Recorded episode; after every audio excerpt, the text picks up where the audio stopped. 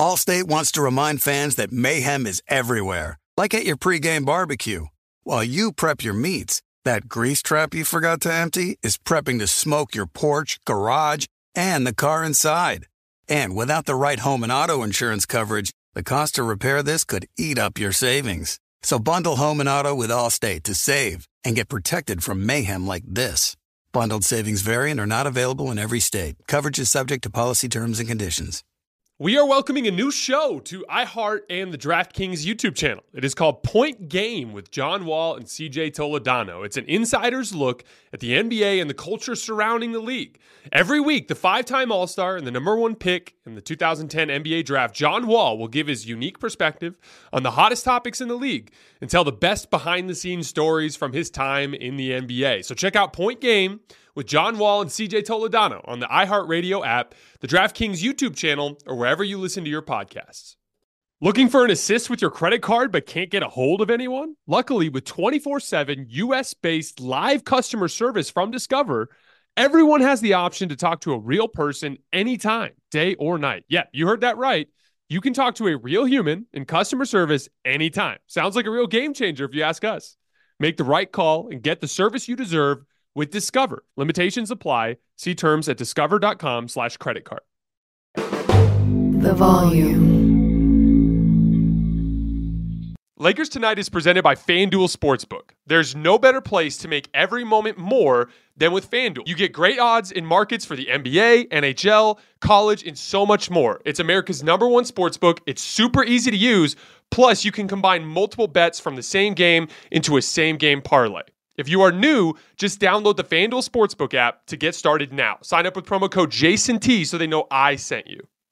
twenty-one plus and present in Arizona, Colorado, Connecticut, Indiana, Louisiana, permitted parishes only, Michigan, New Jersey, New York, Tennessee, Virginia, or West Virginia.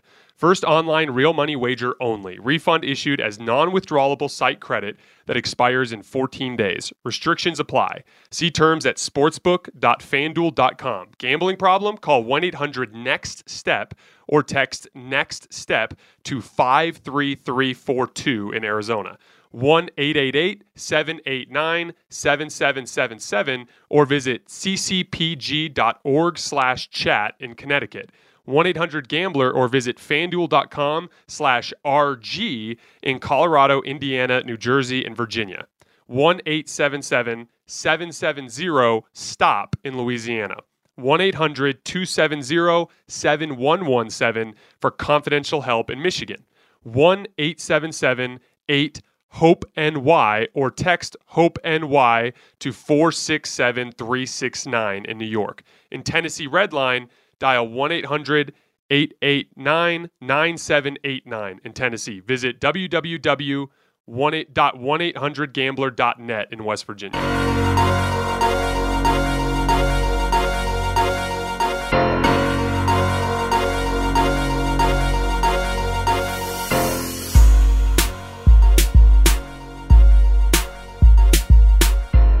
Welcome to Hoops Tonight, presented by FanDuel here at The Volume. Happy Sunday, everybody. I hope all of you guys are having a great weekend.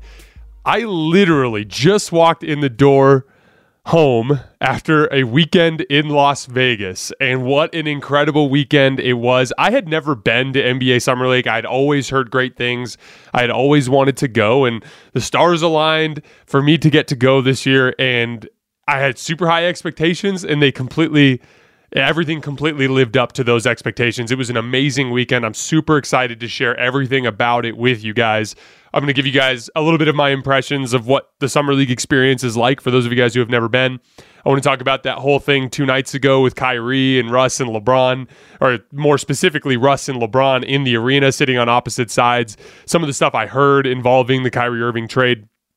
I'm going to give you guys my breakdown of the top five players Um, in the draft that I saw there yesterday. I literally sat ten rows up and watched game after game. Bare- didn't leave my seat unless I absolutely had to, to watch Paolo and Chet and Jabari and Jaden Ivey and Keegan Murray all one after the other, up close and personal, and learned a ton. I'm excited to share my thoughts about that with you guys.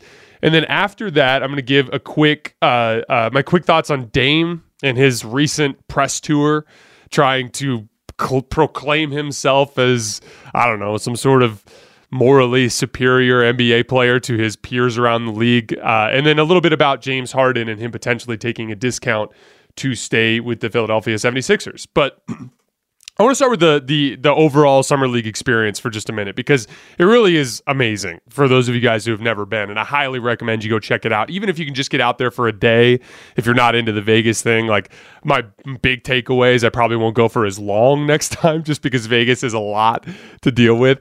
Uh, but basketball is almost secondary, which is weird. Like, I... My favorite part of the trip was the basketball, but that's because I'm a basketball junkie. But, like, it's weird. The event, the basketball is almost secondary.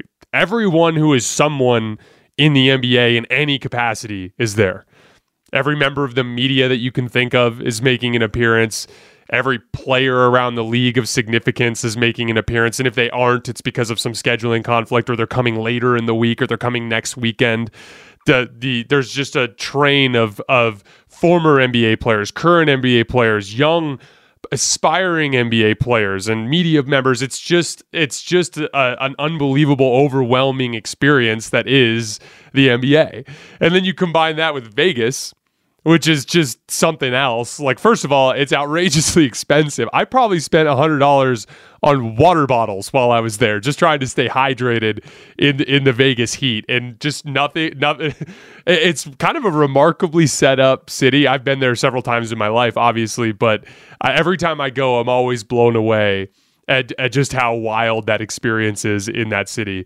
Uh, a couple other quick takeaways. The basketball is super intense. It's as high urgency as you'll find anywhere outside of the N B A playoffs, because literally these guys are fighting and scratching and clawing for their N B A dreams. The level of defense and physicality. I actually, you know, I complained about the refs a lot on Twitter for blowing the whistle too much. One thing I'll say in their defense is, like, these guys who are fighting for their N B A careers, they're playing super physical defense, and it does get difficult to uh, uh, to officiate. Um, but all in all, it's an amazing way to evaluate talent. Like I said earlier, I got to sit up close and personal, just one after the other, and watch all of the top picks in a super intense environment, going against defenses that are completely locked in, in a pressure environment. Like, you, you guys don't think Jabari Smith is feeling pressure?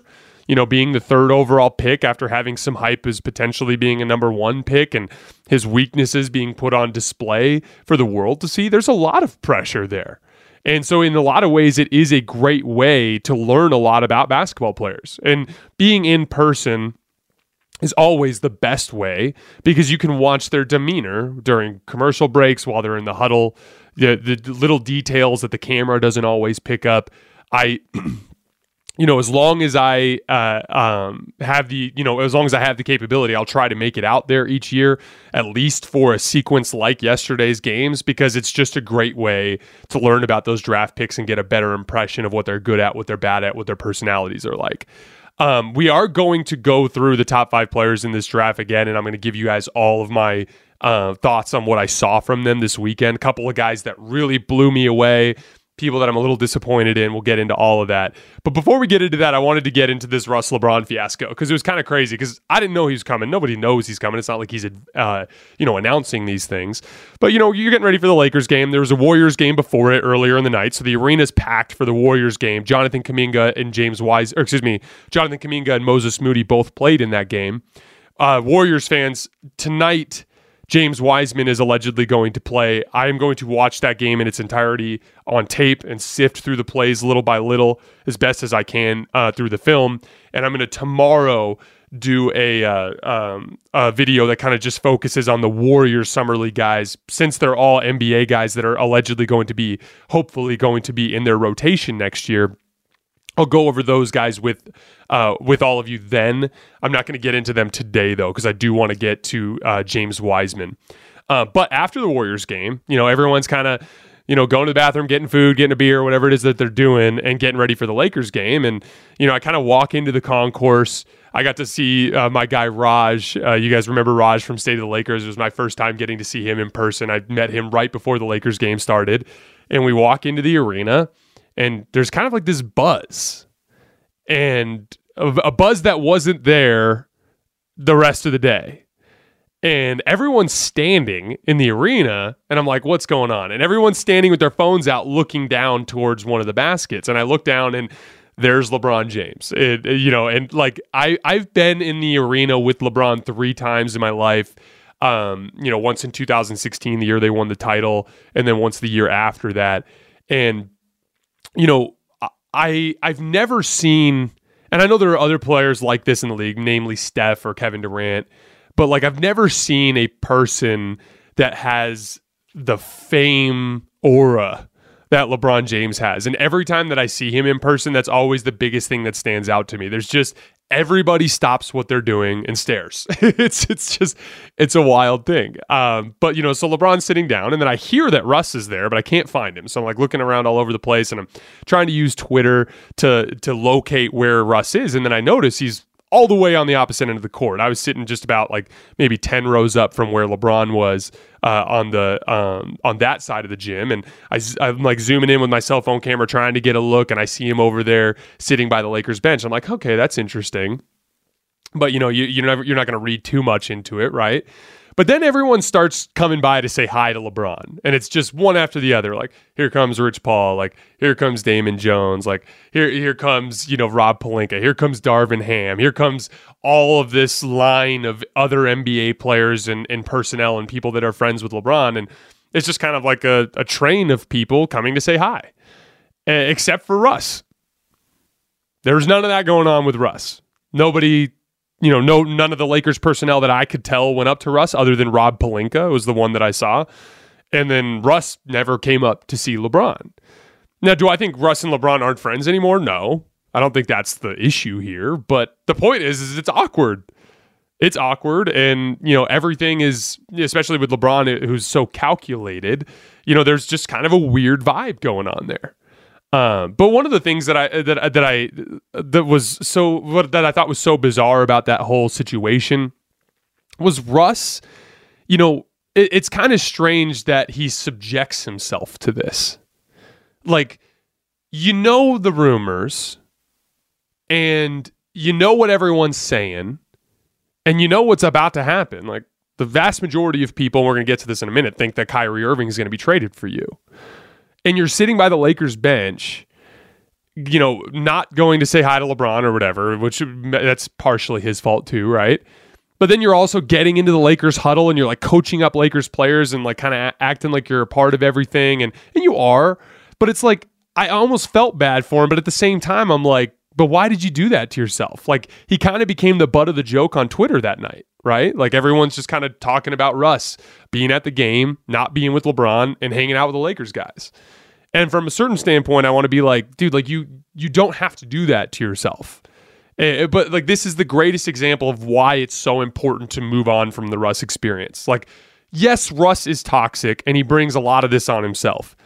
But the Laker fan base is also extremely loud, and some elements of the Laker fan base can be toxic. And I mean, obviously, a lot of Lakers media is sick and tired of him, including myself. I covered the team last year, and it was like one of the hardest players that I've ever had to cover, and like arguably the most offensive basketball player that I've ever watched. Like, I just, he's offensive to me as a basketball fan, as I always tell you guys. And it's just a lot for him to be under that all the time. And I'm ready for Russ to go somewhere else where he can be in a low stakes, low pressure situation with a fan base that will love him because they don't have the insane title aspirations that Laker fans always do. And there he can kind of fall into the background a little bit and be Russ. Because it, like, as much as I know he brings this on himself, I just, it's sad. It's starting to get sad. and And and I'm just ready for this whole uh, fiasco to be over. So um, I don't want to uh, jump to any uh, extraordinarily extraordinary conclusions, because there was a lot of intel in two thousand nineteen in the summer that was pointing to Kawhi going to the Lakers. It was like everything looked like Kawhi to the Lakers, and then it just didn't happen. And people within the Lakers thought Kawhi was going to be a Laker, and then it just didn't happen, right? But there's a similar feel from the Kyrie stuff, that everything appears to be kind of pointing that way. From what I heard from people who would know, including people that are involved with the team, they think he's coming. The Miles Turner stuff and Buddy Hield stuff is not a, it's not fake. It's kind of like a backup plan. but they think Kyrie's coming, right? So like everything's kind of pointing in that direction. I still believe it's going to happen. There was a night, the night before Kyrie showed up, he was at, I believe, a W N B A event or something like that, and someone yelled at him, you know, when are you going to be a Laker? And he said, soon, soon, or something like that. So Kyrie seems to believe it's happening as well. The one thing I was hoping would happen that would just cut, just just for the sake of the Twitter moment, is it would have been cool to see LeBron come into the arena last night too and just go sit next to Kyrie just to get everybody, just to whip everybody up into a frenzy. Um, but I mean, I, I it's never over till it's over, and especially after what happened with that Kyrie stuff, you never know. Or excuse me, the Kawhi stuff, you never know. But everything is pointing towards uh, um, Kyrie being a Laker, and from what I understand, people with the Lakers also believe that's going to be the case. Um, And there was, I, I believe it was Chris Haynes, if I remember correctly, but someone straight up came out and reported yesterday that LeBron's not even going to sign his extension unless Kyrie, uh, Kyrie's a Laker. So I would, I would count on that happening in all likelihood. Um, let's get to the basketball though, because, you know, I had a lot of fun. I met a lot of people this weekend. I got to meet a couple of people on the Lakers coaching staff. I, um, you know, uh, got to meet a ton of my friends in the industry. Like I said, I got to meet Raj, um, and that was all great. And I loved that. And that is important, and it's a big part of why I went. But my favorite moment of the trip was yesterday when I got down there early and I showed up uh, early enough to get a decent seat, ten rows up, middle of the court, and I just watched basketball. And for three games, for six hours, longer than that because of the double O T game early on, I just, I only got up if I absolutely had to. And at one point at like halftime of a game, I got up to get some food just so I, w- I wouldn't uh, die of hunger. But I sat there and I just soaked in the basketball. And the first game, I got to see Keegan Murray versus Paolo Banchero. Then the second game, I got to see Jaden Ivey. And then in the third game, I got to see Chet Holmgren versus Jabari Smith Junior And I just keyed in on them and tried to learn as much as I can. And it was by far, I actually texted my wife in that while I was sitting there, because I was having like a little moment. I'm like, this is cool. The summer league stuff is great. Uh, all the, the the extracurriculars, but this is my favorite part. This will always be my favorite part. I love the basketball the most, and it was so cool to get to to to just sit there and and evaluate basketball players for a couple hours. And in some alternate universe, I would have loved to have been a scout just to see what that is like, uh, to do that for a living. But anyway, so let's start with Paolo, because I want to work through the top five, and I just want to tell you guys my thoughts from what I learned. So I came into Summer League already high on Paolo. You guys knew that. You watched my pre-draft special. You guys watched my post-draft special. I, I, I thought he was a clear-cut number one. I'm even higher on him now than I was then. His combination of size, he's so... In, like. First night on Thursday night, it was Paolo versus Jabari. He is so much bigger than Jabari. It's not even funny. And an entirely different level of presence in terms of his physical presence.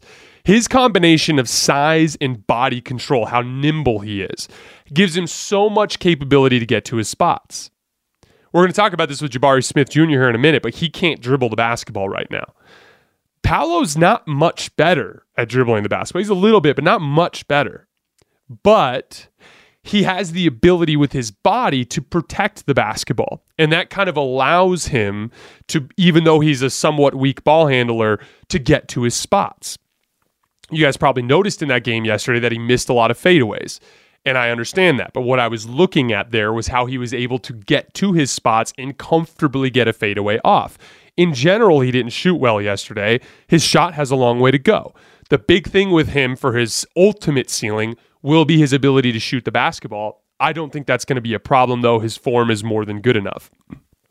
I was impressed by his ability against great defensive players and um, in super intense settings. Like I said, this is such a great way to evaluate because the players on the floor are fighting for their N B A lives.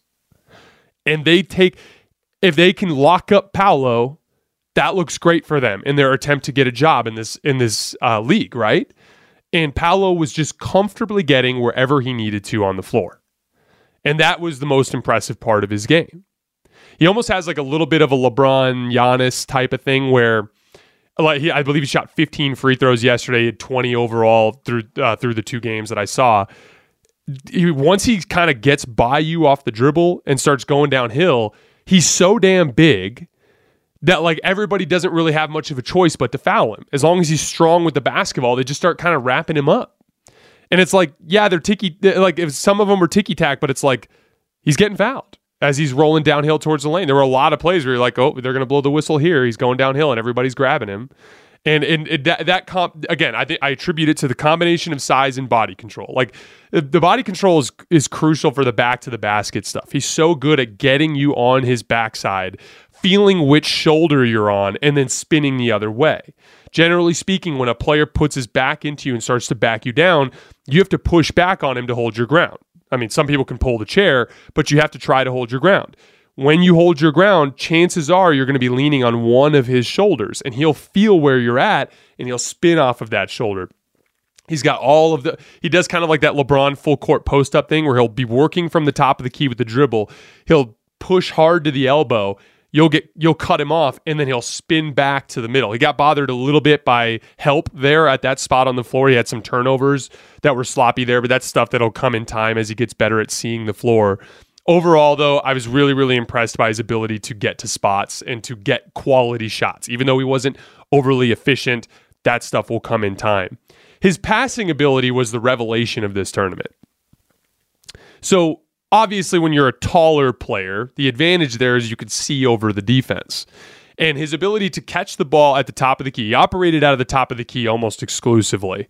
And when he was operating at the top of the key, he could see cutters and hit them consistently.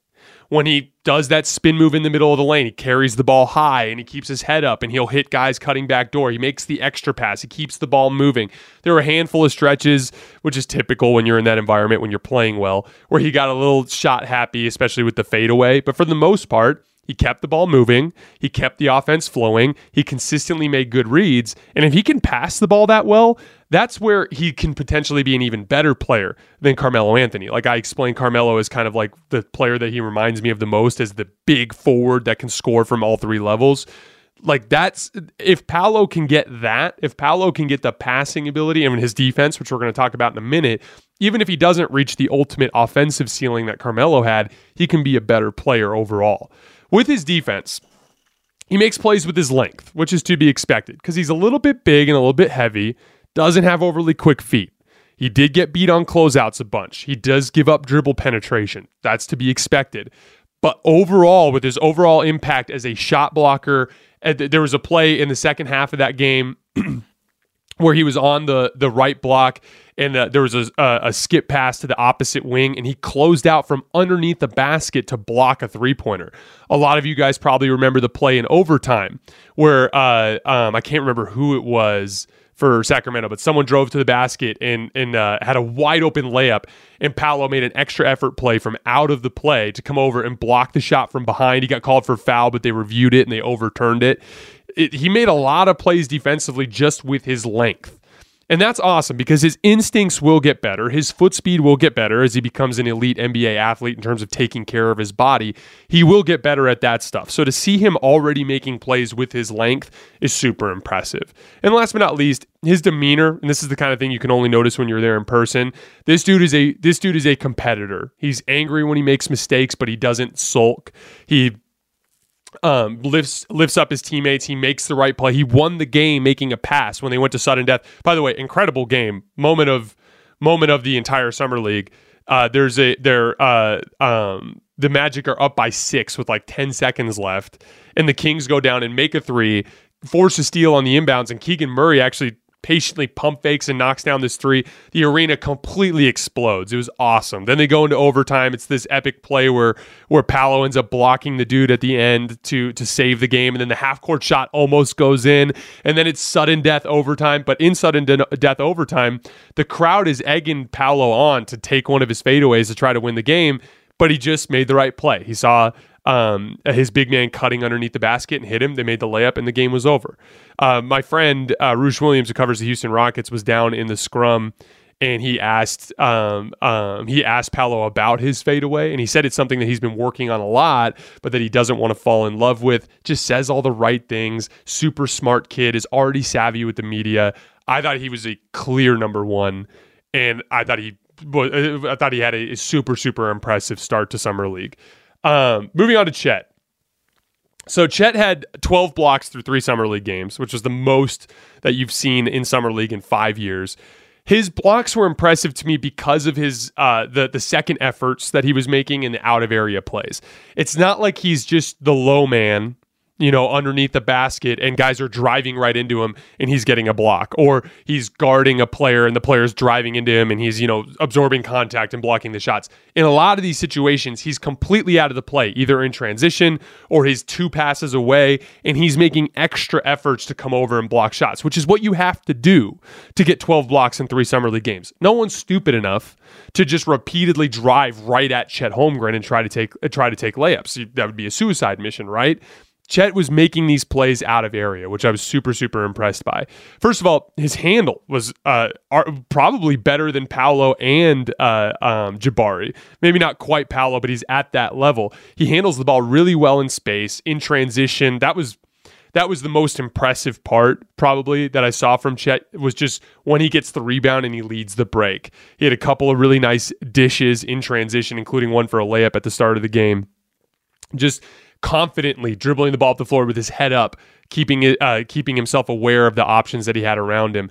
He, the one thing I did notice though is that when the ha- he handled the ball well in space, but when he was pressured, he struggled, which is typical for tall guys. Think of it like this: a short player, the distance that the ball has to travel to get to the ground is significantly less. A tall player, the ball is just moving a lot more from higher off the ground. There's just more room for people to get in there. That was where. Um, Uh, that was where Jabari Smith was most important. In the first game on Thursday night, he definitely let Paolo get way too comfortable, giving him space.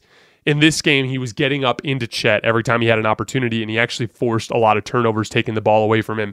The the best example I could think of to, to kind of explain this concept to you guys is like what happened with Jaylen Brown in the finals. When you're dribbling the ball in traffic and people are allowed to kind of hit at your arms, it's hard to dribble no matter how good you are at ball handling, because it's not like you... Like if you if your brain is planning for the ball to be in one place and some dude hits your arm, you're you're just you're not going to get the basketball. So where Paolo has this figured out is he turns his back to you and he protects the basketball with his body. That's what you have to do as a tall guy. So both Jabari Smith and Chet will have to learn, especially even as they get better as ball handlers, to use their body to protect the basketball, because they're never going to be able to just mix up in front of people because of how tall they are. His defensive presence is real. Like I mentioned earlier, there were a handful of plays where guys drove right at him, but most people aren't actually challenging him if they can't avoid it. His motor is real. Out of area plays, extra efforts. He is running up and down the floor in transition. The, he doesn't look like one of those classic big guys that hates basketball. He's a competitor. You can. Allstate wants to remind fans that mayhem is everywhere, like at your pregame barbecue. While you prep your meats, that grease trap you forgot to empty is prepping to smoke your porch, garage, and the car inside. And without the right home and auto insurance coverage, the cost to repair this could eat up your savings. So bundle home and auto with Allstate to save and get protected from mayhem like this. Bundled savings vary and are not available in every state. Coverage is subject to policy terms and conditions. We are welcoming a new show to iHeart and the DraftKings YouTube channel. It is called Point Game with John Wall and C J. Toledano.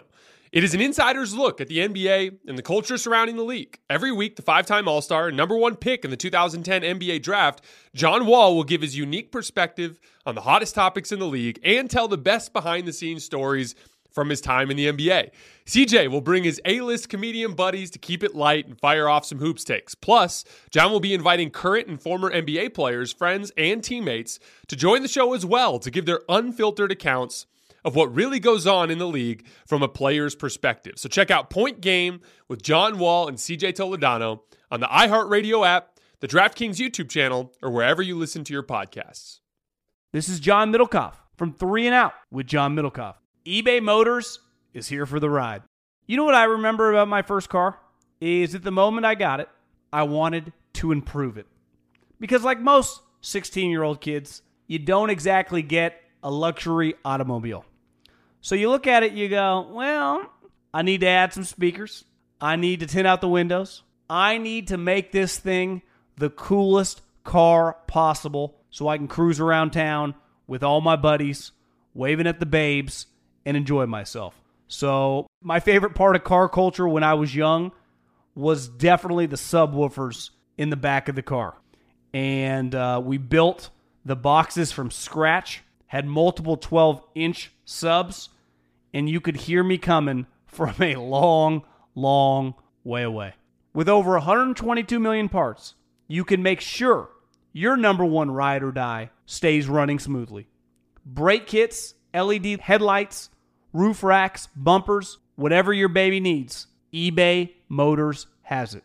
And with eBay Guaranteed Fit, it's guaranteed to fit your ride the first time, every time, or your money back. Plus, at these prices, you're burning rubber, not cash. Keep your ride or die alive at ebay motors dot com. Eligible items only. Exclusions apply. See it in his demeanor. He uh, like a similar stuff to Paolo, like angry when he makes mistakes, cheers on his teammates, has all of that positive, infectious energy. I, I was definitely a fan. He didn't necessarily blow the the roof off of that place with his skill. Didn't shoot the ball well. Uh, struggled, like I said, handling the ball around Jabari. But you can see you can see the tools there, especially on the defensive end. Um, he had this screen and roll with Josh uh, Josh Giddey that was really effective yesterday. Now, Josh Giddey ended up looking like the star in this particular play, and he, don't get me wrong, Josh Giddey was the best player on the floor, but a lot of it has to do with the way teams guarded the pick and roll. And it was exciting because you're going to see this pick and roll a ton over the course of the next few years. Josh Giddey with Chet Holmgren. So usually you'll see you'll see when teams are guarding a pick and roll, they'll usually prioritize one over the other. They'll either bracket the ball handler, meaning like the big man will come over to the ball handler in a drop and the guard will chase over the top and they will kind of bracket and try to corral the ball handler, or they'll prioritize the roll man. The guy who's guarding the screener will stay with the roll man to take away the roll, in which case the guard has to do a lot more work to get over the screen. Well, because of Chet and his ability to basically be, you know, already a great elite vertical spacer in the N B A, the screen defenders were were prioritizing Chet as the roll man. And so as a result, Josh Giddey's man was getting caught on the screen, and Josh Giddey kept getting right into the lane and getting fantastic looks in the short range to right at, right at the basket. That's going to be really interesting to see, because now a lot of this is going to be on Josh Giddey. He has to stay a scoring threat. I was really impressed by Josh Giddey, but like he's, his shooting is not there right now. He's got an awful hitch. He, he doesn't dip his legs the way he's supposed to. He looks very rigid while he's shooting, so he's going to have to work some stuff out on that front, because if he can get the defense to key in on him as the screen and roll guy, that's where Chet will have openings as the in pocket passes and in lob passes up around the basket. Uh, one last note on Josh Giddey. Obviously, his passing is amazing. You guys all know that. The specific type of passing that he does that I think is super interesting are these baseball skip passes. And I think I tweeted about this yesterday, but it's such a great way to combat help defense, because if you got the ball on the left wing and, you know, the defender guarding the guy in the weak side corner has a foot in the paint or a foot by the block, you know, it makes it hard to do things on the strong side of the floor, driving to the basket, running screen and roll, because that defender's in there. But if you throw a skip pass, like usually the guy has time to close out because it's such a large chunk of the floor that the ball has to cover. But, and LeBron made this famous over the years, but Josh Giddey has this as well. If you can lull the defense to sleep by keeping your attention focused on one side, but then hurl a quick baseball pass that's on a rope that hits the shooter in the pocket, that will make, not only will it generate an open look, and he got three assists early in the game with those baseball passes, but it also causes that help defender to think twice about coming that far over. And if you're always paranoid about a LeBron or a Josh Giddey making that baseball skip pass, it pulls that defender an extra step closer to that weak side corner, which opens everything up for you on the strong side to run your actions. Um, but I'm really impressed by Josh Giddey.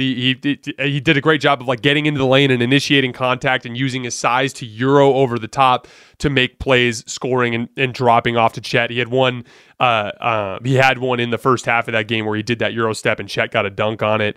Uh, but he definitely has to work out something with his shooting, and it's not just his jump shot; it's also his touch. He missed a lot of floaters and hook shots in that like five to ten foot range, guys. That's what makes Luka so deadly, is when he gets to that those spots on the floor as a big point guard, he's so good at making those short range shots. Josh Giddey has the potential to do some of that stuff. He just needs to work on that touch in that spot on the floor. Um, uh, with Chet, one last note with him. The uh, Kenny Lofton game, which was in it was I believe it was in Utah. Everybody saw that. Kenny, you know, Chet Holmgren has this incredible first game, and then Kenny Lofton just bullies him, and everyone goes like, "Oh, this is what's going to happen to him when he gets into the league. He's just going to get bullied." And I don't worry about that at all. And there's a couple reasons why. How many players in the league play like Kenny Lofton? Like maybe Julius Randle, right? Like maybe. And not to say that there are guys that play bully ball, but not like that. They don't. And there's tons of film from when I was studying Chet of guys attempting to bully him and him still blocking them because of because of his unique, you know, combination of physical tools. So I wouldn't overreact to the Kenny Lofton thing. Kenny Lofton is a very unique player, and he's going to make that Memphis roster. I don't know that he'll be in the rotation because what I worry about with Kenny Lofton is his foot speed and his ability to cover on defense in a five-out system just because I don't think he's fast enough. But Kenny Lofton is going to bully people out of the post at the N B A level to, uh, regardless of... I mean, there's there's only going to be a handful of guys that can actually check him physically. So that I wouldn't overreact to that for, for Chet. I Chet is an immediate impact player right now in the N B A as a stretch five. He has a ridiculously high ceiling if things break right. I I I was impressed with him, even though he didn't play exceptionally well. Um, Jabari Smith Junior So, on offense right now, the only thing he can do is rise and fire. He's tall, he's long, and he's got a good shot. So, he can just elevate over the top of most people. That's the only way he can get to a shot right now, though. Can't dribble at all. And doesn't have that ability to protect the basketball that I was talking about where he turns his back to the defender. Now, the rise and fire thing is a good foundation. It's a great place to start, especially with how well he can shoot the basketball. But it's just a foundation. He has so much more that he has to build around that. And the problem was, is you could tell his inability to get to spots so that he could generate easy shots. That started to affect his confidence. So then even when he was rising and firing, he wasn't hitting. And I I, I can't remember what he finished with yesterday, but I think he, he was like three for sixteen from the field at one point, and he was he had missed some makeable shots. But that's what happens. When you don't have a way to generate easy shots on a night like that, it starts to get in your head. Now you're rising up for those jumpers, and you're like, it's just not my night, and it becomes even more likely that you'll miss. And it just it just starts to, it's like a compounding effect. So where I'd like to see him kind of improve there is to get a little bit more of a back to the basket game. Work on fighting for position closer to the rim and get that fadeaway down over both shoulders so that he can get a little closer and start making stuff at about ten feet because that's a shot that he'll be able to make a much higher percentage. So on a night when he's not shooting particularly well, he can fight closer to the rim. And that's where when he gets his ball handling worked out, it'll be even easier for him because that's where he can start to get to spots closer with uh, finishing, getting to the rim as, uh, you know, and finishing over the top of defenders with his length around the rim. Or like I was talking about earlier, uh, turnaround jump shots that are closer to the basket. He has to round that stuff out so that he doesn't get so down on himself when his shot isn't falling. Because he is absolutely a better shooter than he showed this weekend. His form is great. He's got good arc. Everything looks good. Just didn't shoot well because he's not confident because he's got some big holes in his game. Um, in the first game, the confidence really started to show in his demeanor. And you could tell because he wasn't being overly aggressive. At least in the second game, you could tell he was carrying himself more confidently, and that was showing in his shot selection. He did not go quietly into the night. He was firing, he was emptying the clip, and doing everything he could to try to get himself going. The defensive stuff is real. He was really, really bothering Chet by getting up into his handle. There were several plays where Chet tried to bury him under the basket, and he disrupted him and forced him to either miss layups or blocked shots, which is difficult to do against a player as tall as Chet. Everything with the defense is real with Jabari Smith. That should get you excited if you're a Rockets fan. But he's got a long, long way to go. If we redrafted, I think I'd take him fourth. Like that. That's my big takeaway from the weekend. I I, I, I think uh, Ivy is just significantly better than him right now. Um, but you know, it's not. It's not a disaster. It's not like he's a bust. He just has a long way to go, and it's going to be a process. But fortunately for Houston, you got lots of time to figure that out. Um, Jaden Ivey. If we did a redraft, I'd take him second. I was absolutely blown away by him. Now, You guys already knew I was high on him. I would have taken him fourth over Keegan Murray. I thought that was a disaster from the Kings. But watching it in person, it was even more of a disaster. I talked about this a little bit in my pre-draft video, but there's different kinds of athleticism. You know, if you watch Jonathan Kuminga, you think, oh my gosh, freak athlete. Because you just see the dude putting his head above the rim and jackhammer smashing everything that he gets a chance, right? But that's just one type of athleticism. There's foot speed, coordination. You know, Steph Curry, for instance, with coordination, that's a form of athleticism. Just about everybody playing in the summer league was a better athlete in terms of size, strength, and speed than Steph. But that hand-eye coordination, that, that conditioning, those are all a, a parts of athleticism. With Jaden Ivey, it's starting and stopping, the ability to go from full speed to a stop to back to full speed, and the ability to change direction while going full speed. And this is what reminds me so much of Dwayne Wade. We've had a couple of players that have been mentioned with Dwayne Wade in the past. Everybody mentions Donovan Mitchell. I don't really see that. John Morant, he's not like Dwayne Wade, but there's a similar impact on officiating where people can't keep him in front and he's flying into the lane and he gets like knocked over and he falls all the time and you just are waiting for the whistle to blow. But neither of those players really, really fit the actual physical profile and feel of a Dwayne Wade. Jaden Ivey is the first player I've seen in the last God knows how many years that moves the way that Dwayne Wade does. He yesterday, he only played like six minutes before he checked out of the game with an ankle sprain, which uh, he tweeted out this morning that he thinks is fine. But like, he was just confidently working up the floor and just dusting dudes off the dribble. But then comes the next step of the athleticism.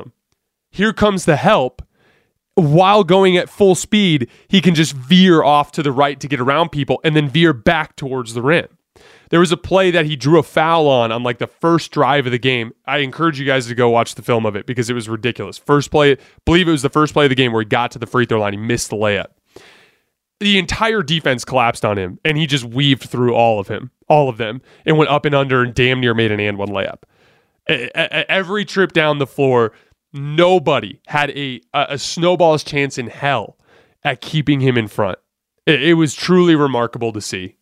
He hit a three on the left wing as well. He drew a foul on a three at the top of the key, was getting to the rim, was dropping off passes in transition. Just an unbelievably impressive performance from Jaden Ivey. I think, I think he's going to be so incredibly good almost right away, especially in N B A spacing. They got him a real vertical spacing threat in Jalen Duren that's going to actually help loosen things up around the rim. I, I, I was just blown away. A couple nitpicky things. His shot is still a little too slow and set. It, you know, very, very, it's not a hitch, but it, it's just very slow and set. But at the same time, Dwayne Wade's shot was slow and set. But because he was so incredibly athletic and teams were so paranoid about his slashing ability, they played off of him. So it might not end up mattering. Um, but that was the one, if I had to be really nitpicky, I, I, I would go, I would say that his shot needs to be a little quicker, a little more fluid. Um, but he was arguably the most impressive I uh, most impressive player I saw in actual play. Overall, I'm most impressed with Paolo as a player in the sense that like he will project to be a better player in the long run because of his other physical tools with his size. But Jaden Ivey, in terms of actual on-court play, was the best player I saw this weekend, and and by a decent margin. It just it just looked out of place. Like he didn't even belong there. Just incredibly impressive. Uh, Keegan Murray. Shot looks good. It's a little flat, but it's accurate. It goes in. You'll need to add a little bit of arc there probably. Another guy kind of like Chet where he's got a smooth handle when he has an advantage, but he really struggled with the uptick in athleticism. Had a bunch of turnovers yesterday. I think he had a half dozen turnovers. But when he was like actually operating in space, his fluidity, is it stands out. And that's to be expected. He's a little bit older. But when he was actually in isolation, meaning when defenders were up in his airspace, he really struggled. He got bullied on post-ups, which was disappointing because when I was scouting him, I really liked his back-to-the-basket game. I thought he was uniquely equipped with the back-to-the-basket game that you don't see often from players at his position. Um, but they're, they're, they're like, I saw him posting up and getting pushed off of his spots, which was disappointing by smaller players. The uptick in athleticism in that setting clearly bothered him a little bit, which was, you know, to be expected. This, that's not his strength. His athleticism is not his strength. He did make a massive shot to send that game to O T, which I thought was the moment of the weekend. Really, really cool moment for him. But like, I like Keegan Murray. I think he's going to help the Kings. I, I think he's going to have a productive, long N B A career. I could totally see him being like an Otto Porter Junior type of player. But this was a catastrophic mistake for the Kings. Jaden Ivey was right there for him. I think Jaden Ivey might be the second best player in this draft. I thought he was the best player this weekend that I saw. He was the, the guy that stood out the most in terms of his incredible ability.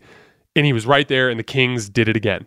The Kings willingly passed on the better player for whatever the hell reason it was. I have no idea how they keep landing on these decisions, but I mean, I feel bad for Kings fans because Keegan Murray's going to be fine, but Jaden Ivey's going to be a star, and, and you absolutely could have had that guy.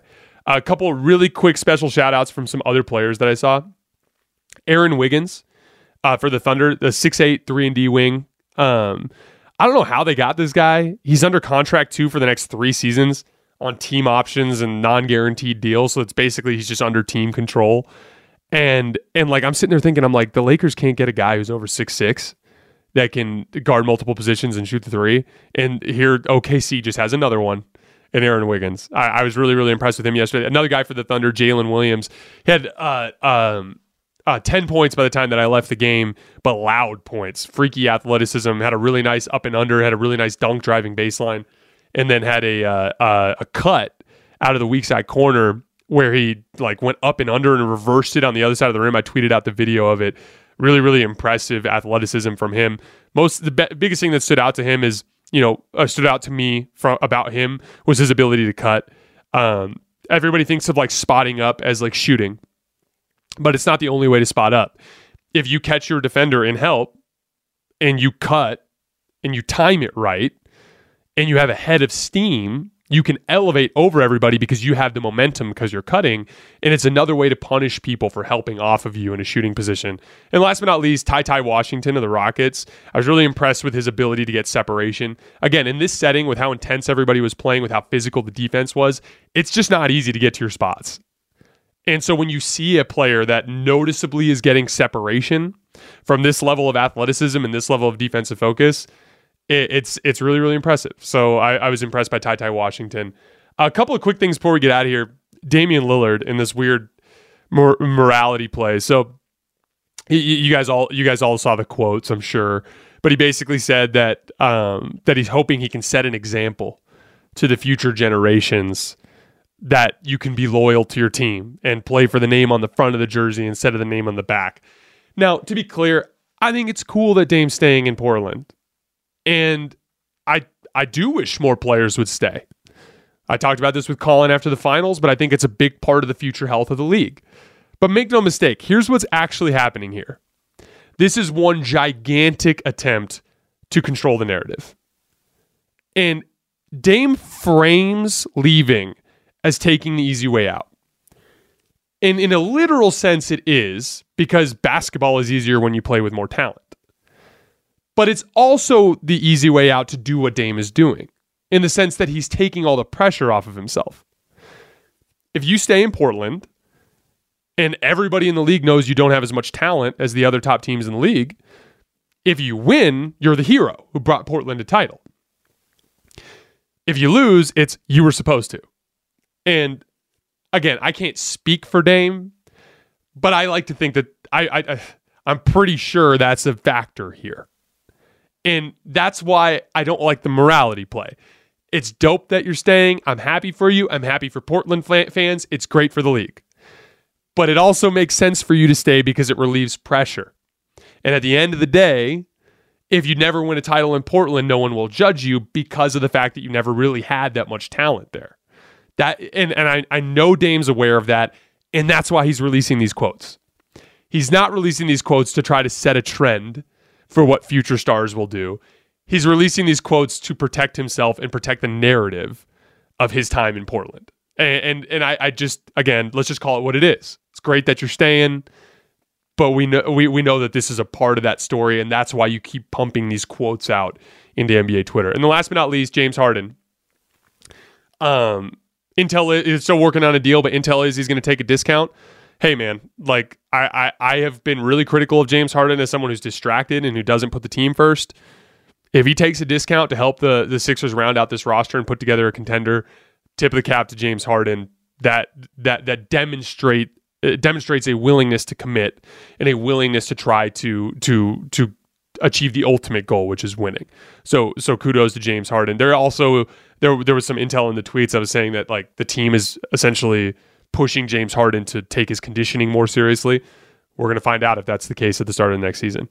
Um, all right, that's all I have for today, guys. Couple of quick shout outs. Um, um, it was uh, uh, several of you came up and saw me in Vegas and and talked about how much you guys enjoyed the show. I I cannot tell you how much I appreciate that. It was great to get to meet some of you guys. Special shout out to Nigel, who went at one of the days I went up to uh, U N L V to the rec center to play some basketball. Um, and guy walks up, uh, really friendly dude, and he goes like, "Hey man, I was just listening to your show on the way to the gym." And I, that was such a cool moment for me uh, because, you know, it was funny. He, does, he wasn't on Twitter. wasn't Didn't see us there. Just happened to ha- find our show on YouTube and and has been following. And, and you know what? Him and I guarded each other and played a little bit of basketball, which was a cool moment. And I uh, it was really great to meet you, Nigel. It was really great to meet all of you guys that I met there this weekend. And as always, I appreciate you guys supporting the show. That is all I have for today. Remember, tomorrow I will have something focused on the Warriors in Summer League. I will see you guys then.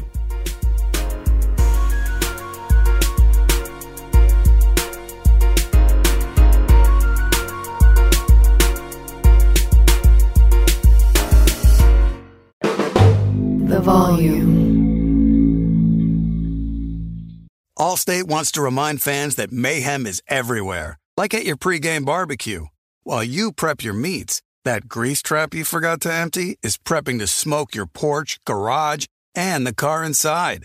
And without the right home and auto insurance coverage, the cost to repair this could eat up your savings. So bundle home and auto with Allstate to save and get protected from mayhem like this. Bundled savings variant are not available in every state. Coverage is subject to policy terms and conditions. Looking for an assist with your credit card but can't get a hold of anyone? Luckily, with twenty-four seven U S-based live customer service from Discover, everyone has the option to talk to a real person anytime, day or night. Yeah, you heard that right. You can talk to a real human in customer service anytime. Sounds like a real game changer if you ask us. Make the right call and get the service you deserve with Discover. Limitations apply. See terms at discover.com slash credit card. Getting ready to take on spring? Make your first move with the reliable performance and power of Steel battery tools. From hedge trimmers and mowers to string trimmers and more, right now you can save fifty dollars on select battery tool sets. Real Steel. Offer valid on select A K system sets through June sixteenth, twenty twenty-four. See participating retailer for details.